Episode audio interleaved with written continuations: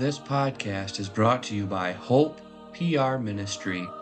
We hope that you are edified by this devotional. For today's meditation, let's begin by reading Deuteronomy chapter 21.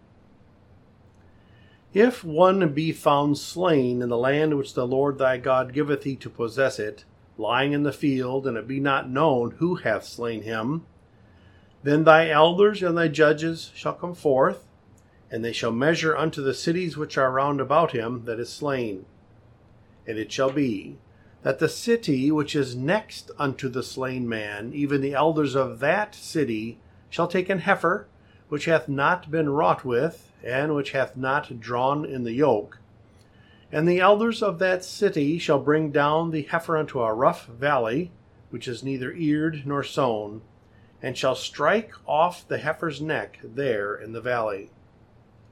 And the priests, the son of Levi, shall come near, for them the Lord thy God hath chosen to minister unto him, and to bless in the name of the Lord. And by their word shall every controversy and every stroke be tried. And all the elders of that city that are next unto the slain man shall wash their hands over the heifer that is beheaded in the valley, and they shall answer and say, Our hands have not shed this blood, neither have our eyes seen it. Be merciful, O Lord, unto thy people Israel, whom thou hast redeemed, and lay not innocent blood unto thy people of Israel's charge.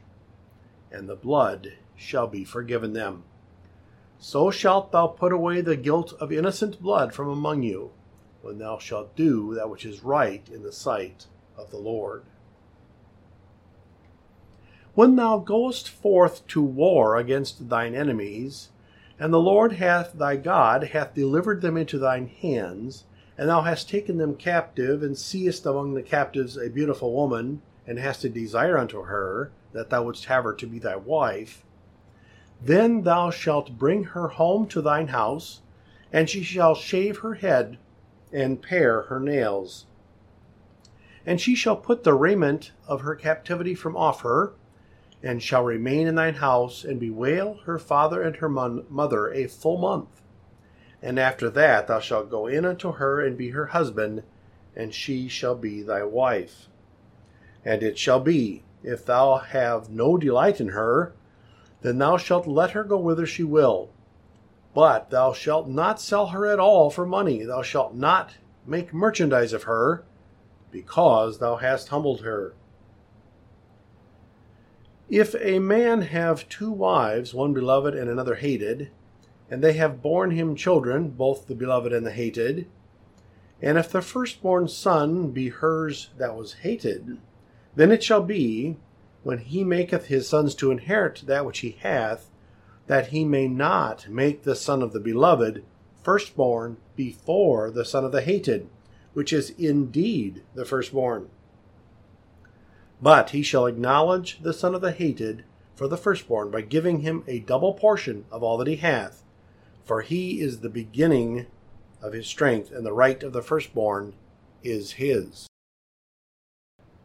If a man have a stubborn and rebellious son which will not obey the voice of his father or the voice of his mother, and that after they have chastened him will not hearken unto them, then shall his father and his mother lay hold on him, and bring him out unto the elders of his city and unto the gate of his place. And they shall say unto the elders of his city, This our son is stubborn and rebellious. He will not obey our voice. He is a glutton and a drunkard. And all the men of his city shall stone him with stones that he die. So shalt thou put evil away from among you, and all Israel shall hear and fear. And if a man have committed a sin worthy of death, and he be put to death, and thou hang him on a tree, his body shall not remain all night upon the tree, but thou shalt in any wise bury him that is that day. For he that is hanged is accursed of God, that thy land be not defiled, which the Lord thy God giveth thee for an inheritance. Thus far we read God's holy word. We tend to be quite rebellious in our teenage years. This is a trying time in a young person's life. For many years, we have been totally dependent upon our parents for everything that we did. Now, we are at that point in our lives where we re-evaluate ourselves and our surroundings. We wish to be independent, but we lack the resources that are needed to live on our own, which would be a foolish thing to do anyway so we feel as though we are stuck in a situation with nowhere to go. So we rebel. We disobey our mother and our father and the rules that we are still obligated to obey. Some of us fall into grievous sins such as drunkenness, riotous living, pot smoking, adultery, etc. Check yourself. You may have embarked on a dangerous pathway, a pathway that may swallow you up and waste many years of your life. Repent and read how harsh God's judgment is on those who do not.